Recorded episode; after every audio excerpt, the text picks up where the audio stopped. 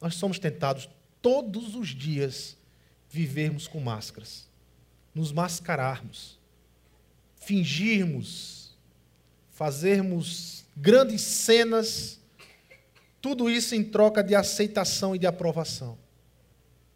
Desde pequeno, desde criança, nós fazemos coisas em busca de ser aceito e aprovado pelas pessoas. Impressionante isso percebendo no meu filho, Guilherme, mais novo, cinco anos de idade, e às vezes eles fazem umas macacadas, umas palhaçadas, mas umas palhaçadas sem noção. Umas palhaçadas que nem eu nem a mãe acha. Só que às vezes a gente ri para não deixar ele.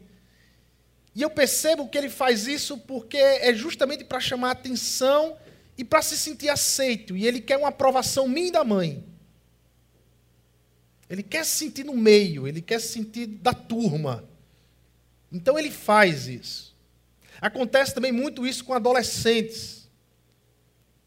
Adolescentes que estão lá crescendo e sempre tem os grupos, as turmas. E as turmas sempre têm uma parada boa, nova para viver. Sempre tem um estilo novo, um jeito novo para viver. Né? Eu, a, a, a, eu troquei meu celular e dei o meu antigo para o meu filho, o Gabriel, 11 anos de idade. E o meu celular antigo tem antena, é daquela época da antena. E aí ele chegou lá em casa falando assim, meu, eu disse, que foi, meu filho? Tá, tá, não, porque eu estava lá com a turma e o pessoal, quando olhou que viu a antena no celular, papai disse, Vige, tu ainda é do celular da antena. É velho demais isso, pelo amor de Deus. Pronto, aí ele não gostou. Eu disse, meu filho, esse celular de antena se viu tanto para o teu pai, tantos anos. Né? Então, assim, a, a, busca de aceitação. Mas isso não acontece só com adolescente, só com criança. Isso, na verdade, é em todas as idades. Nós estamos o tempo todo buscando ser aceito, ser aprovado pelas pessoas. E nessa busca de ser aceito, nessa busca de ser aprovado, nós nos enganamos, nos iludimos Entramos num mundo que não é real, mas entramos num mundo irreal. E no final da história, a grande vítima de tudo isso somos nós mesmos. Nós mesmos. Porque nos envolvemos num mundo de ilusão e de mentiras, onde preferimos manter as aparências, onde preferimos manter a mentira do que a verdade. Do que a verdade. O rei Davi, ele sofreu com isso. A relação entre saúde emocional e espiritual e pecados não confessados é bem mais estreita do que imaginamos.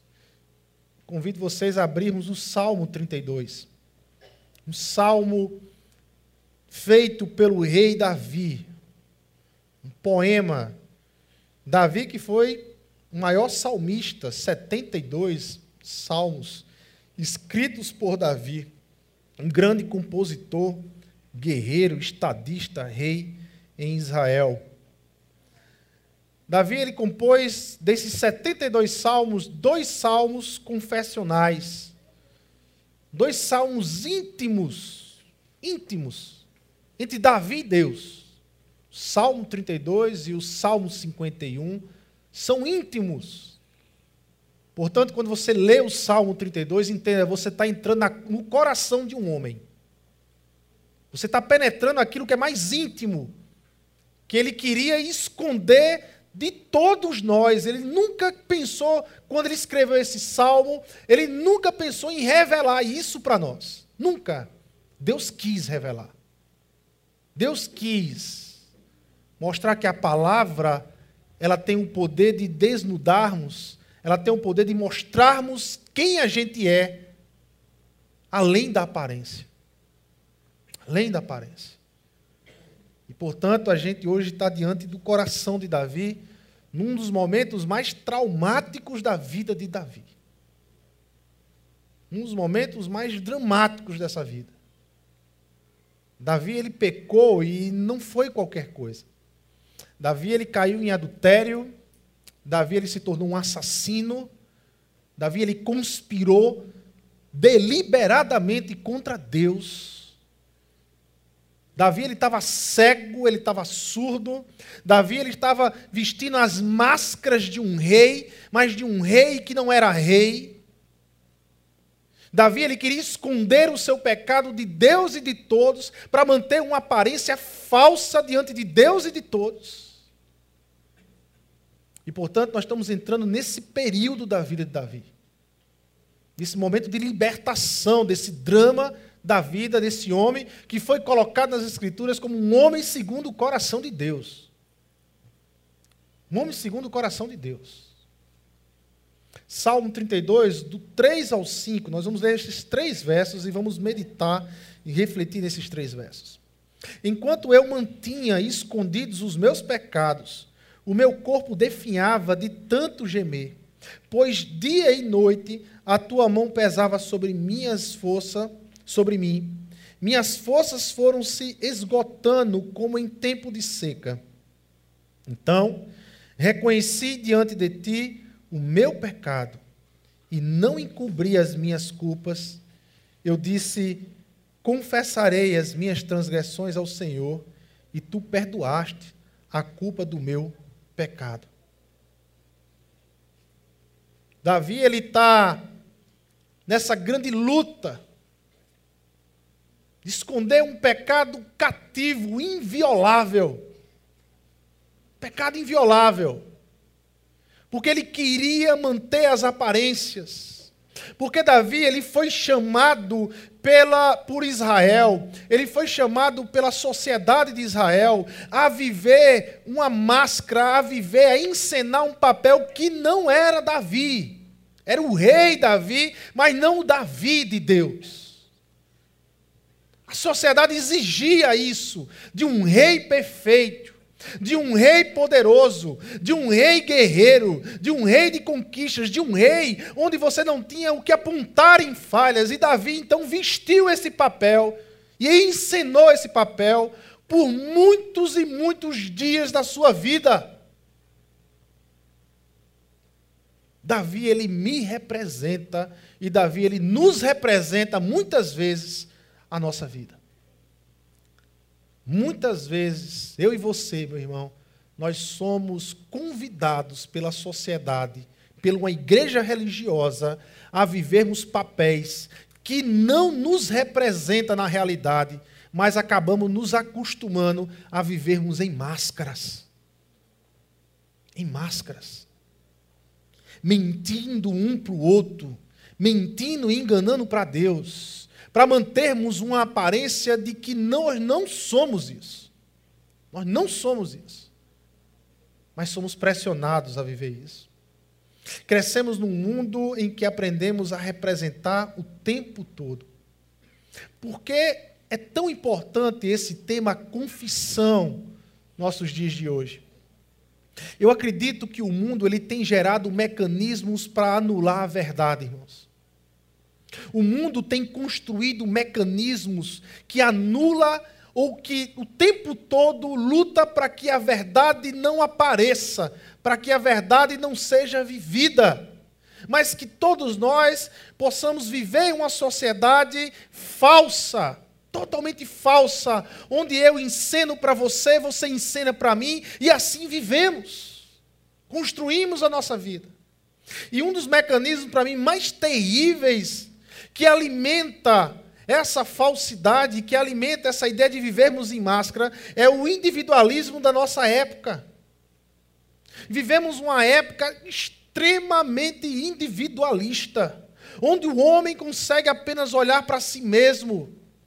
A busca por realização a partir das conquistas individuais e profissionais levou o homem moderno a romper com a sua natureza relacional que ele herdou de um Deus trino. Nós fomos criados à imagem e semelhança de um Deus trino, de um Deus que estabeleceu um relacionamento de amor, de amizade, de entrega entre o Pai, o Filho e o Espírito Santo, e nos chamou ao nos criar, ao nos gerar, nos chamou a desenvolvermos esse tipo de relacionamento, de amor, de amizade, de entrega ao outro.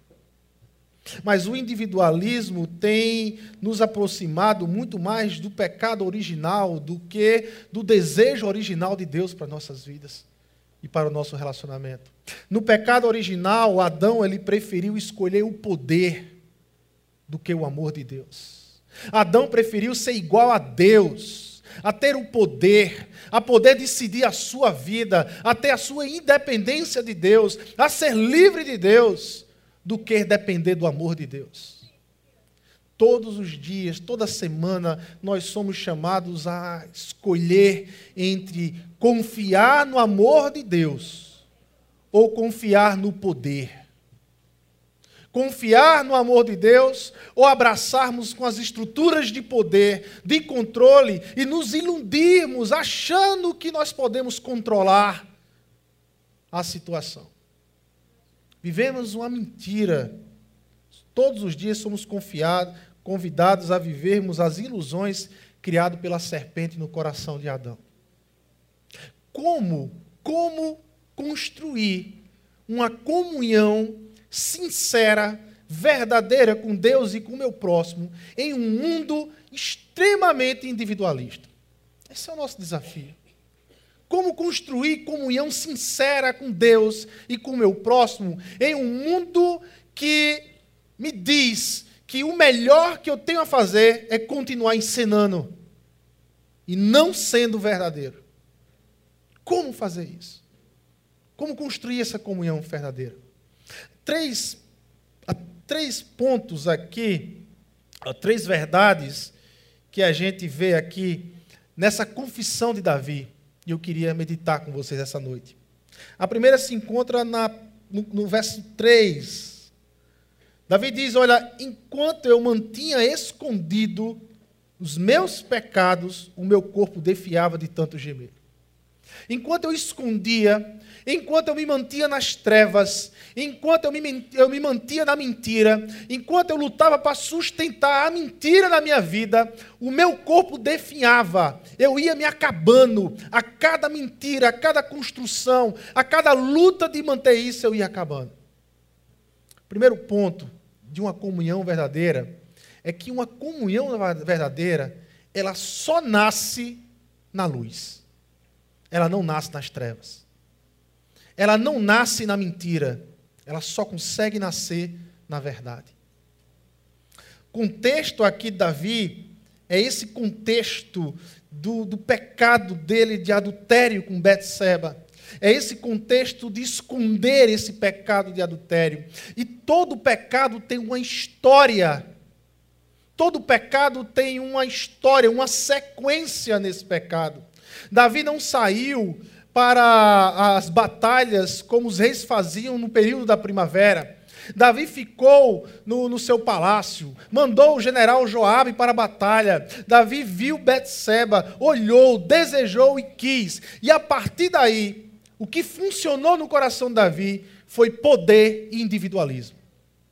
Eu posso, eu tenho poder, eu posso fazer isso, e eu quero fazer isso porque eu quero ser feliz, independente de machucar o outro, independente do limite do outro, eu quero ser feliz. E se é para minha felicidade, eu vou fazer isso. Todo pecado nasce de poder e individualismo. Poder e individualismo. Sensação de controle, sensação de poder e pessoas que naquele momento é extremamente extremamente individualistas, ao ponto de só pensar e conseguir pensar nela mesma, na felicidade dela mesma. Davi, ela é casada, sem problema, dá-se um jeito. É só uma noite, só quer uma noite. Davi, ela engravidou, Davi. Betseba mandou o um recado, eu estou grávida. E Davi, sem problema. Chama Urias, o seu esposo que está lá na guerra. Eu chamo ele, ele vai deitar com você e a mentira continua. Davi, Urias é um soldado fiel, e ao chegar em Jerusalém, Urias diz a Davi, ao rei: Meu rei, eu jamais vou deitar com a minha esposa e beber meu vinho, e dormir, descansar, sabendo que os meus estão na batalha, eu vou ficar aqui no palácio com o Senhor. Davi, sem problema, eu resolvo isso. Manda uma carta para Joabe, o general, dizendo: Olha, pega Urias, que eu mandei de volta para a batalha, e bota ele no fronte mais difícil, onde certamente ele vai morrer, e assim Joabe Joabe fez assim que Urias chegou na batalha, botou ele no fronte mais difícil, e assim Urias morreu, e Davi saiu vitorioso, e deu tudo certo para Davi. Tudo escondido, tudo ma ma maquinado, tudo controlado, porque o pecado dá essa ideia de controle, de termos o controle da situação, da manipulação e ficamos manipulando para sustentar máscaras e mais máscaras e mais máscaras para sustentar mentiras. E foi assim com Davi. E como foi que Davi se libertou? Davi só se libertou quando Davi foi chamado para viver na luz. Davi só se libertou quando Davi foi confrontado com a verdade.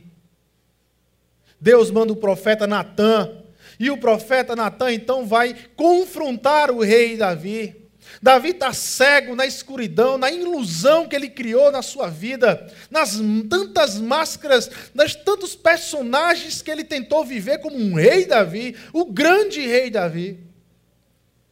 Até que Natan confronta Davi com a história que está lá em 2 Samuel, capítulo 12 quando Natan vai dizer que, olha, Davi, havia numa cidade um homem muito rico, cheio de posses, cheio de bois, de cordeirinhos, e um outro muito pobre que só tinha uma ovelhinha. Esse homem rico, certa vez, recebeu um visitante, e ele tinha que matar uma ovelha para receber o visitante, mas ele preferiu pegar a ovelha daquele pobre que só tinha ela tratava como uma filha. E ele pegou e ele a matou para dar ao visitante. Então Davi, eu fico imaginando a cena, Davi se levantando do trono de marfim dele, e ele se levanta e diz: Olha, me diz, Natan, quem é esse infeliz para eu matar? Me diz quem é esse que eu vou matar. E aqui, Natan, então dá uma palavra de transformação. Aqui Deus está dizendo assim para Davi através de Natan: Você é este homem, Davi. É você este homem. E aqui, por mais doloroso que seja, começa a história de transformação, porque agora Davi vai sair das trevas, agora Davi vai sair da mentira e ele vai ter que encarar a verdade diante de Deus.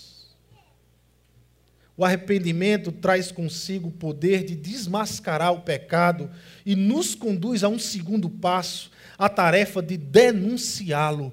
Confessar é denunciar os pecados. Confessar é denunciar diante de Deus os nossos maus caráter que nós queremos carregar. Por isso que é tão importante a prática de confessar, porque quando eu estou confessando, eu estou dizendo diante de Deus quanto de mau caratismo eu tenho e que preciso ser mudado e transformado diante de dele. É isso que eu preciso.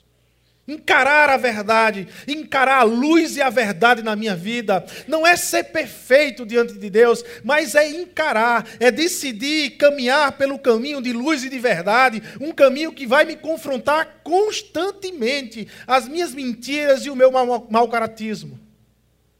Constantemente sendo confrontado pela verdade de Deus.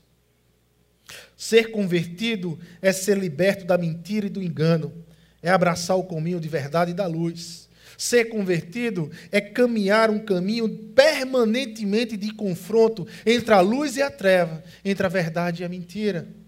João, em seu evangelho, ele traz duas expressões sobre Jesus que dualizam com outras duas expressões. Ora, João vai dizer que Jesus é a luz, é a luz do mundo. Ora, João vai dizer que Jesus é a verdade, a verdade do mundo, que justamente dualiza com as trevas e com a mentira. Precisamos encarar quem somos, meu irmão. Precisamos encarar quem somos. Nossa natureza, ela é pecadora. Quando eu confesso, eu não estou apenas confessando os meus atos de pecado. Não é apenas os atos de pecado. Mas eu prefiro, eu, eu, eu preciso me aprofundar. Eu, prefiro, eu preciso sair dessa superficialidade e me aprofundar. Não é apenas os atos. Quando eu confesso, eu tenho que dizer a Deus que eu sou um pecador um pecador, que a minha natureza é pecadora e eu careço da graça e da misericórdia de Deus. Você sabe qual é a minha diferença de pecador para aquele que está lá fora, que não aceita Cristo Jesus como Senhor e Salvador da vida dele? Nenhuma. Enquanto natureza de pecador, eu não tenho nenhuma na, na diferença. Eu sou tão pecador como aquele que não conhece Jesus. Tão, culpador, tão pecador quanto. A única diferença é que eu, por meio do Evangelho, preferi confiar no amor de Deus para me transformar, no que nas máscaras e nas ilusões que o mundo coloca para eu viver. Essa é a diferença de quem crê em Jesus. Porque quem crê em Jesus decide caminhar na luz e, na verdade, decide ser confrontado constantemente, decide sair da ilusão e da mentira para caminhar no confronto da verdade e da luz prefere, prefere confiar no amor que vem do Pai do que nas máscaras que o mundo quer colocar na minha vida. Essa é a diferença do cristão para aquele que não é cristão, para aquele que não reconhece Jesus. Mas quanto natureza de pecador, sou tão quanto pecador, quanto aquele que não reconhece Jesus como Senhor e Salvador. Tão quanto. Não há diferença nenhuma. Decidi descansar na graça e na misericórdia de Deus. Decidimos descansar na graça e na misericórdia de Deus. Finalmente, Davi ele se encontrou quem ele era. Quem ele era. Davi não era o rei que ele representava.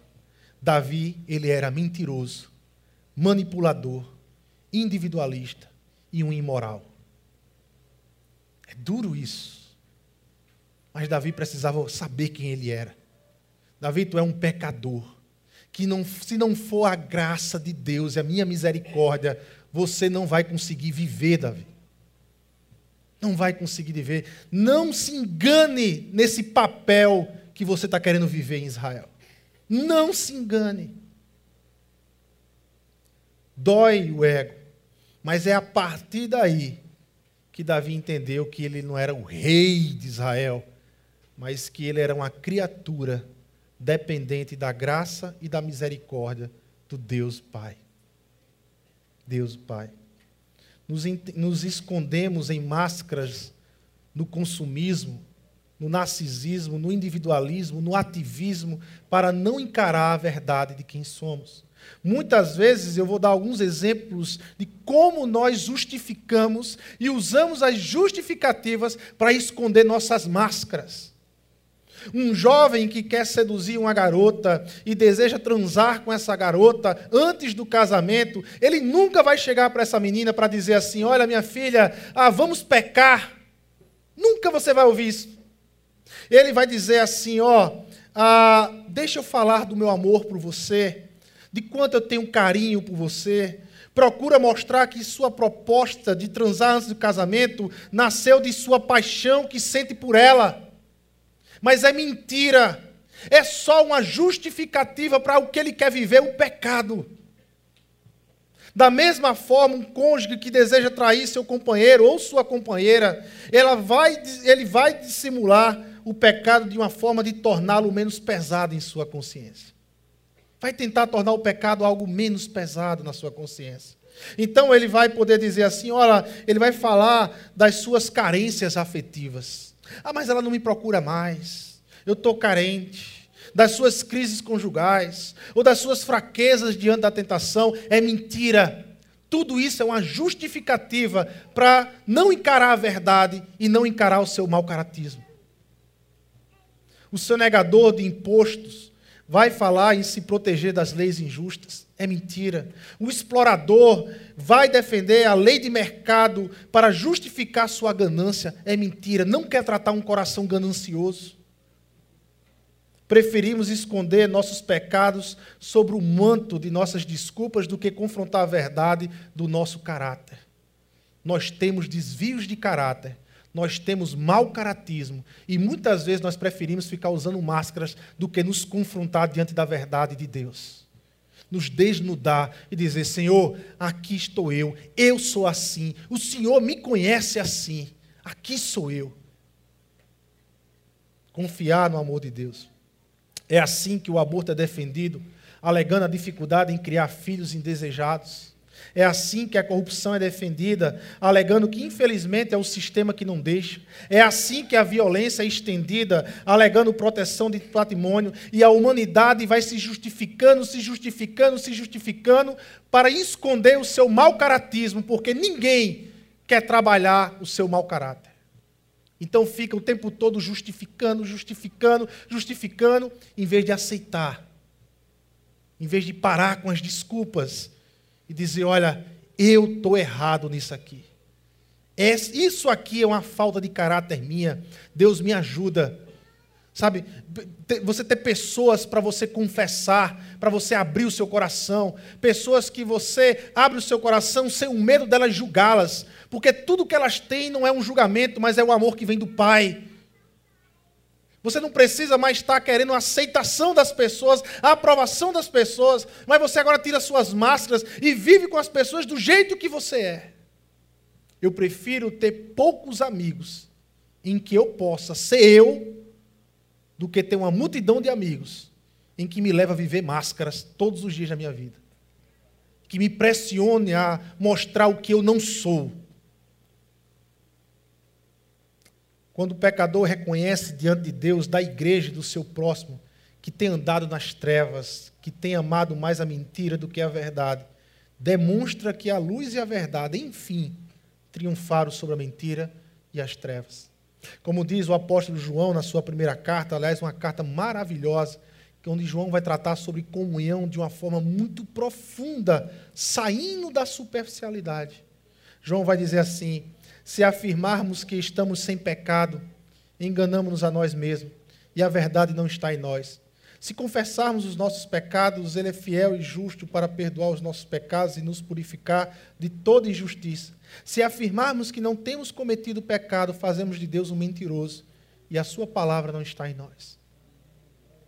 Nós somos pecadores. Ai daquele que bate no peito para dizer que não peca, é um mentiroso está se enganando e se iludindo numa grande mentira. Mas nós somos pecadores que decidimos andar por um caminho de luz e de verdade. Nós somos pecadores que decidimos ser confrontados pela palavra que vem do Deus, de amor, do Deus que nos ama. Primeiro ponto, então, a comunhão nasce na luz. O segundo ponto é que a comunhão nasce na fraqueza. E talvez para o mundo moderno, falar de fraqueza e enaltecer fraqueza não cabe nos dias de hoje. Não cabe nos dias de hoje. Mas é isso que a Bíblia nos ensina. Davi vai dizer no verso 4: Pois dia e noite a tua mão pesava sobre mim, a mão de Deus, o Espírito Santo na consciência de Davi, o tempo todo acusando Davi: Davi, você não é esse rei que você está representando, Davi, isso é falso, Davi, você é uma mentira, Davi, saia disso. É o que Davi está dizendo aqui. E é, é, é essa pressão que o Espírito Santo faz em denunciar na consciência de Davi promove algo na vida de Davi. Ele diz assim: Minhas forças foram se esgotando como em tempo de seca. Davi foi pouco a pouco perdendo a força, perdendo a força, e Davi chegou um momento que ele não conseguia mais se esconder de Deus. Ele não conseguia mais manipular, ele não conseguia mais sustentar as máscaras que ele construiu para a sociedade de Israel. Quando Jesus ele entra na história inaugurando o reino de Deus, o que mais me chama a atenção, meus irmãos, é a inversão de valores que o reino de Deus traz diante dos valores construídos pela sociedade da época e por que não dizer para a nossa sociedade. É impressionante como Jesus traz um reino totalmente invertido e talvez esse é um dos maiores desafios como cristão, de eu viver um, uma, uma, proposta totalmente invertida do que a sociedade moderna ou a sociedade daquela época vivia. Veja, quando Jesus, ele é aquele que vai dizer que no reino de Deus, o último será o primeiro. Quando hoje nós temos uma disputa gigante para quem é o primeiro. Nós ensinamos os nossos filhos desde pequenininho: olha, você não pode ser o segundo, seja o primeiro. Porque muitas vezes em nossas casas nós preferimos construir um espírito competitivo de mundo para os nossos filhos. Ah, porque ele vai para o mundo, ele tem que entender o espírito competitivo desse mundo, do que construir no coração dos nossos filhos um homem e uma mulher de Deus. Preferimos nos amoldar à cultura do mundo do que construirmos no coração do nosso filho o evangelho da graça, do amor e da misericórdia. Porque muitas vezes nós já estamos amoldados à cultura do mundo que nos envolve. E entramos nessa disputa de quem é o primeiro, de quem é o primeiro, de quem é o primeiro. A sua crucificação, Jesus é aquele mestre que lava os pés dos seus discípulos. A crucificação de Jesus é um reino totalmente invertido. É um diálogo com um reino totalmente invertido, onde o discurso que geralmente o rei fala, Jesus fica calado e recebe a sentença. No momento em que ele teve a oportunidade de falar, ele preferiu se calar. Ele é o rei que cala-se e fica em silêncio para ir na cruz, no meu lugar e no seu lugar, meu irmão. Onde os súditos não são aqueles que batem palma, que batem no ombro, mas os súditos são soldados romanos, que o ridiculariza, zomba dele, que bate nele, que cuspe ele.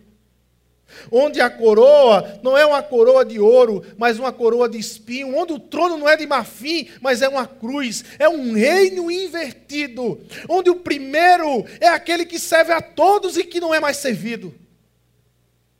A proposta de reino de Deus é totalmente inverso a tudo isso que, que se coloca aí fora de se viver. Veja o sermão do monte, o sermão do reino. Quem é que herda o reino de Deus? Quem é que vai herdar o reino de Deus? É os que choram. É os pobres de espírito. É os mansos e não os valentões. É os perseguidos por causa da justiça de Cristo Jesus. São esses que vão herdar o reino de Deus. É ou não é um reino invertido? É ou não é uma proposta invertida do mundo lá fora? Por que confessar? Por que confessar é tão importante? Porque a confissão, ela nos ajuda a resgatar o lugar de nossas fraquezas. Porque quando confesso, eu estou dizendo, Deus, eu não consigo andar com o Senhor. Eu não consigo caminhar com o Senhor se não for a tua graça e a tua misericórdia. Porque quando eu confesso, eu estou dizendo, Deus, eu sou pecador, essa é a minha natureza. Me abraça e me ama com tua graça e com tua misericórdia. Por meio da confissão, resgatamos nossa humanidade e nos habilitamos a ajudar outros. Por meio da confissão, nós deixamos de ser deuses e passamos a ser verdadeiramente humanos. E assim podemos ajudar outros humanos. Henri Nouwen, um padre, ah, ele fala num livro, O Ferido que Cura, ele diz assim algo sobre uma comunidade cristã.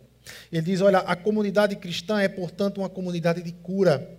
Não porque as feridas são saradas ou as dores são aliviadas, mas porque são compartilhadas. Compartilhadas.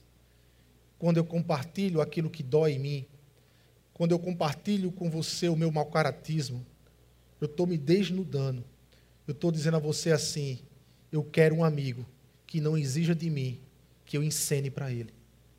Eu quero um amigo de verdade. Eu quero amigos de verdade que eu não preciso estar encenando para ele. Eu quero andar na verdade e na luz de Deus. Me ajuda a andar na verdade e na luz de Deus. E a única forma de você ajudar a eu andar na verdade e na luz de Deus não é me julgando, não é me julgando, mas é me apresentando o amor que vem de Deus. Não é isso que Paulo diz em 2 Coríntios? Mas ele me disse: Minha graça é suficiente a você, pois o meu poder se aperfeiçoa na fraqueza. Portanto, eu me gloriarei ainda mais alegremente em minhas fraquezas, para que o poder de Cristo repouse em mim. Por isso, por amor de Cristo, regozijo-me nas fraquezas, nos insultos, nas necessidades, nas perseguições, nas angústias, porque, pois quando eu sou fraco é que sou forte. A confissão ela nos ajuda a resgatar o lugar de nossas fraquezas. Então, uma verdadeira comunhão, ela nasce na luz, uma verdadeira comunhão, ela nasce na fraqueza, e por último, uma verdadeira comunhão, ela nasce na confissão. Na confissão.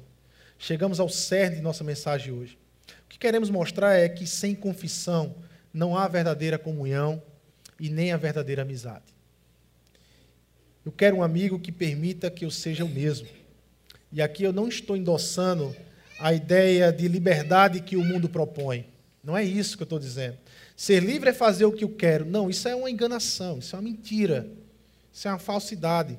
Ser livre não é fazer o que você quer. Ser livre, ser livre diante do Criador, daquele que criou todas as coisas, é caminhar na luz e na verdade dele.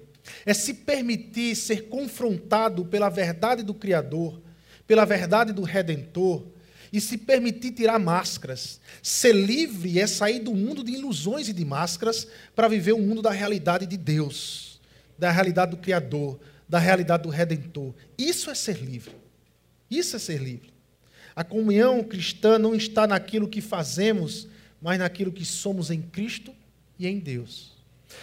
João, em sua carta, como eu disse, é uma carta que ele propõe uma, uma, uma reflexão profunda sobre comunhão, acima da superficialidade, acima do estereotipo, mas uma comunhão que é muito, vai muito mais além, além de, de, de um pacto de doutrina, além de um, de um conjunto.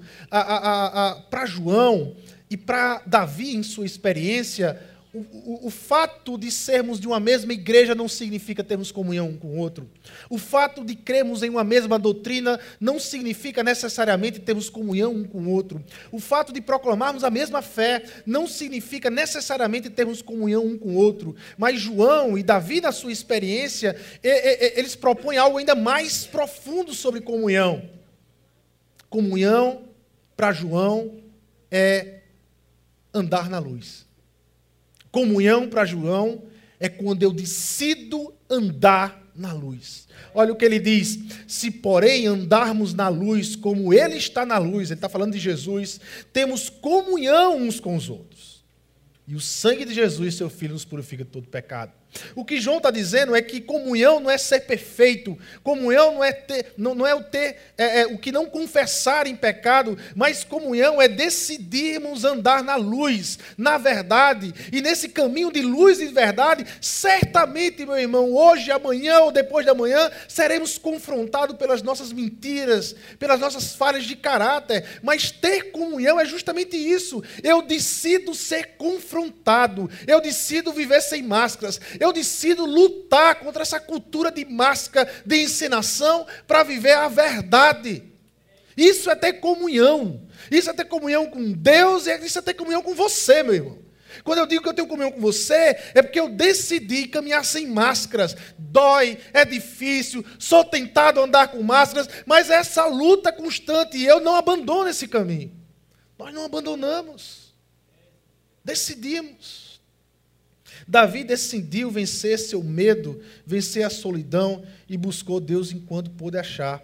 Enquanto você não viver a proposta da comunhão, enquanto você não viver a proposta da confissão, o pecado que se instaura na minha vida e na sua vida, ele vai nos puxar para vivermos uma vida de medo e de solidão.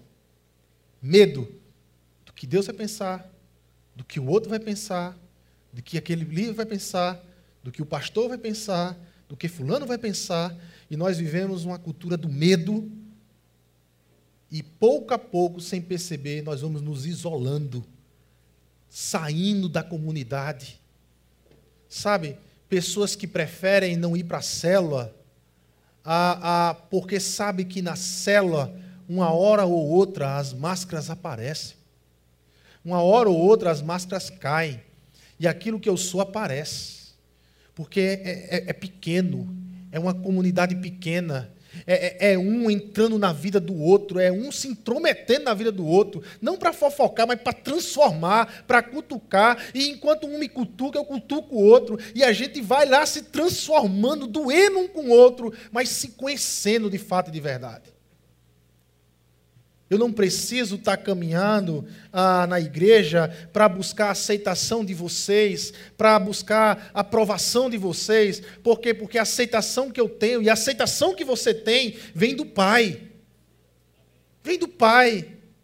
Quando eu aceito o amor de Deus, quando eu tenho convicção do, do, do, fato de Deus me amar, então eu não fico mais necessitando usar máscaras. Por quê? Porque o amor que vem do Pai é que me define.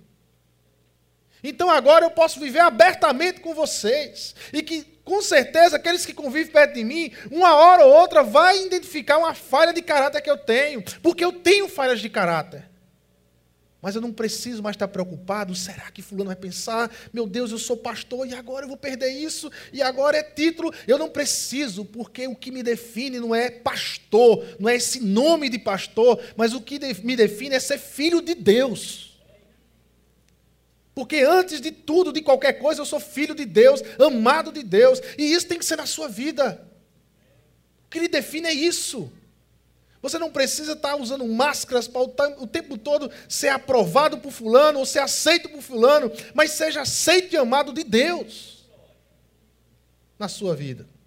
Para concluir, nós não somos transformados apenas pelo conhecimento, como uma ala reformada talvez vai enfatizar, apesar de ser muito importante o conhecimento das Escrituras. Também nós não somos transformados apenas pela experiência espiritual, pela ação do Espírito Santo, ou pela uma experiência espiritual, como a ala pentecostal talvez vai enfatizar. O que nos transforma, de fato e de verdade, é confessar. É nos desnudar diante de Deus e do outro. É confiar no amor de Deus. Sabe, gente? Davi estava morrendo. O rei Davi estava morrendo. Ele estava defiando. Ele estava entrando numa grande depressão. Isso estava matando ele, não só espiritualmente, não só emocionalmente, mas até fisicamente. Mas no momento que Davi, confrontado por Deus através do profeta Natan, decidiu confessar o pecado a Deus, decidiu encarar quem ele era, de fato e de verdade, decidiu tirar as máscaras, Davi voltou a reinar de uma outra forma diferente. O relacionamento dele com Deus foi restaurado. O que é que o pecado não confessado tira de nós? O pecado não confessado tira de nós a salvação? Vocês acham? Não tira. Pecado não confessado não tira de nós a salvação. Uma vez salvo, salvo para sempre. O sangue de Cristo é suficiente e eficaz para lhe salvar hoje, amanhã, depois de amanhã e eternamente. Então, o que é que o pecado não confessado me tira? Me tira a comunhão. Me tira a comunhão. Eu só posso dizer que tenho comunhão com Deus e com meu irmão, seu caminho na luz e na verdade. Eu só posso dizer que tenho comunhão com Deus e com meu irmão, seu caminho no exercício de confessar os meus pecados. Irmãos, eu sei que o mundo nos pressiona a vivermos uma amizade de aparência, a sermos falsos. Eu sei que muitas vezes a igreja ela se envolve numa, numa linha religiosa que nos força, nos encoraja a sermos religiosos também, a queremos vivermos com outro irmão de aparência sermos falsos um com o outro. Mas em nome de Jesus, nós vamos quebrar isso nossas vidas. Nós vamos ser uma comunidade totalmente transparente, porque é essa comunidade que Deus chamou. Sabe, transparente, sem medo. De olhar para o outro, para o irmão, dizer: É, eu tenho cheio falha de caráter, eu sou doente, como você é doente. Somos doentes. Doentes que dependem da graça e da misericórdia de Deus graça e da misericórdia de Deus. Que sejamos uma igreja que decidimos caminhar na luz e na verdade. Ser confrontado pela luz e pela verdade. Decidimos isso, não abrimos mão disso. Darmos e sermos transformados.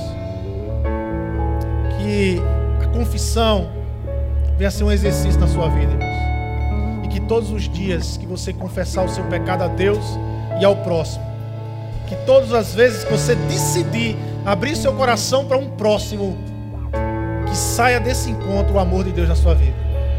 Que você entenda que Deus lhe ama. Que você entenda que quando todas as vezes que você decidir confessar, todas as vezes que você decidir decidir quem você é diante de Deus e do próximo, ali está uma decisão de caminhar na luz e na verdade. Essa é a decisão. Essa é a decisão que a gente precisa tomar. É a decisão que nos transforma. É a decisão que nos muda verdadeiramente. Vamos orar.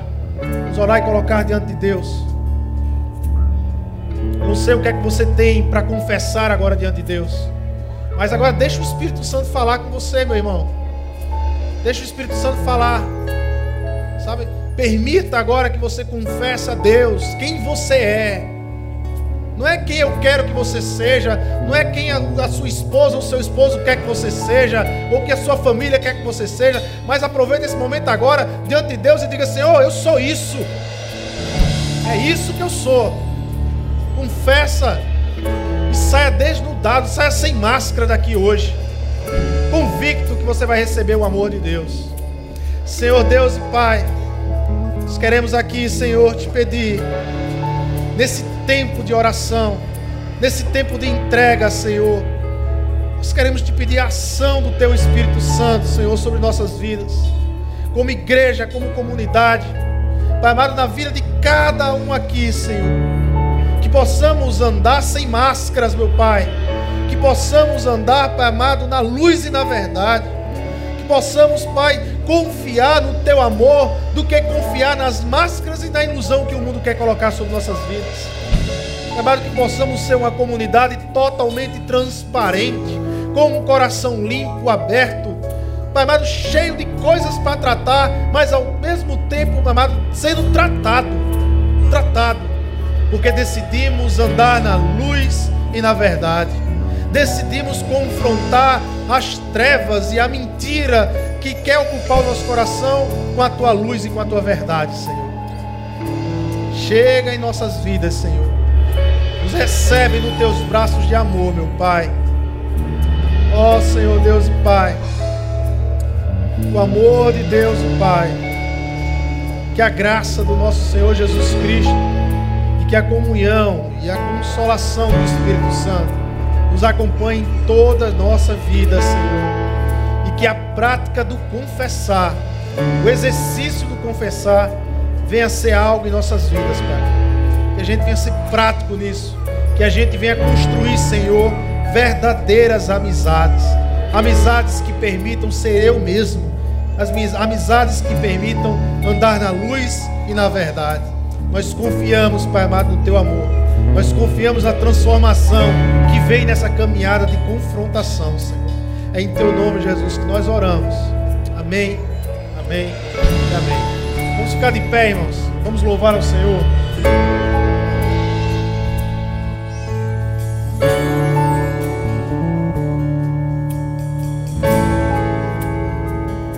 Se a minha alma o amanhã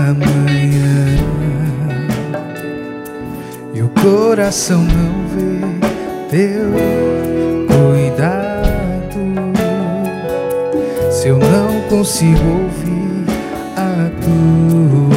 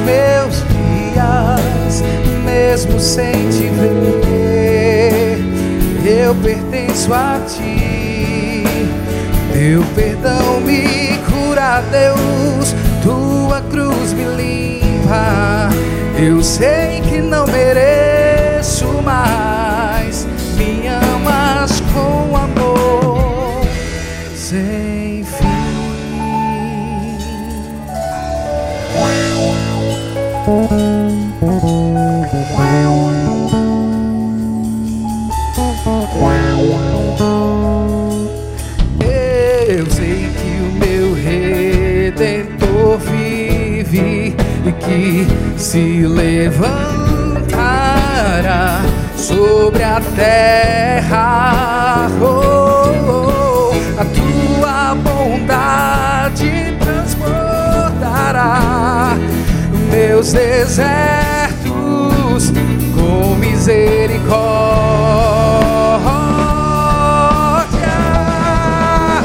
Tua forte mão guarda os meus mesmo sem te ver.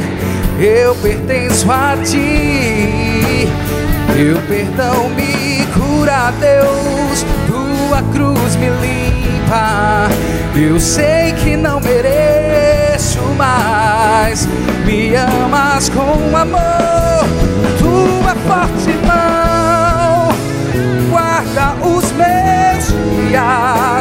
mesmo sem te ver.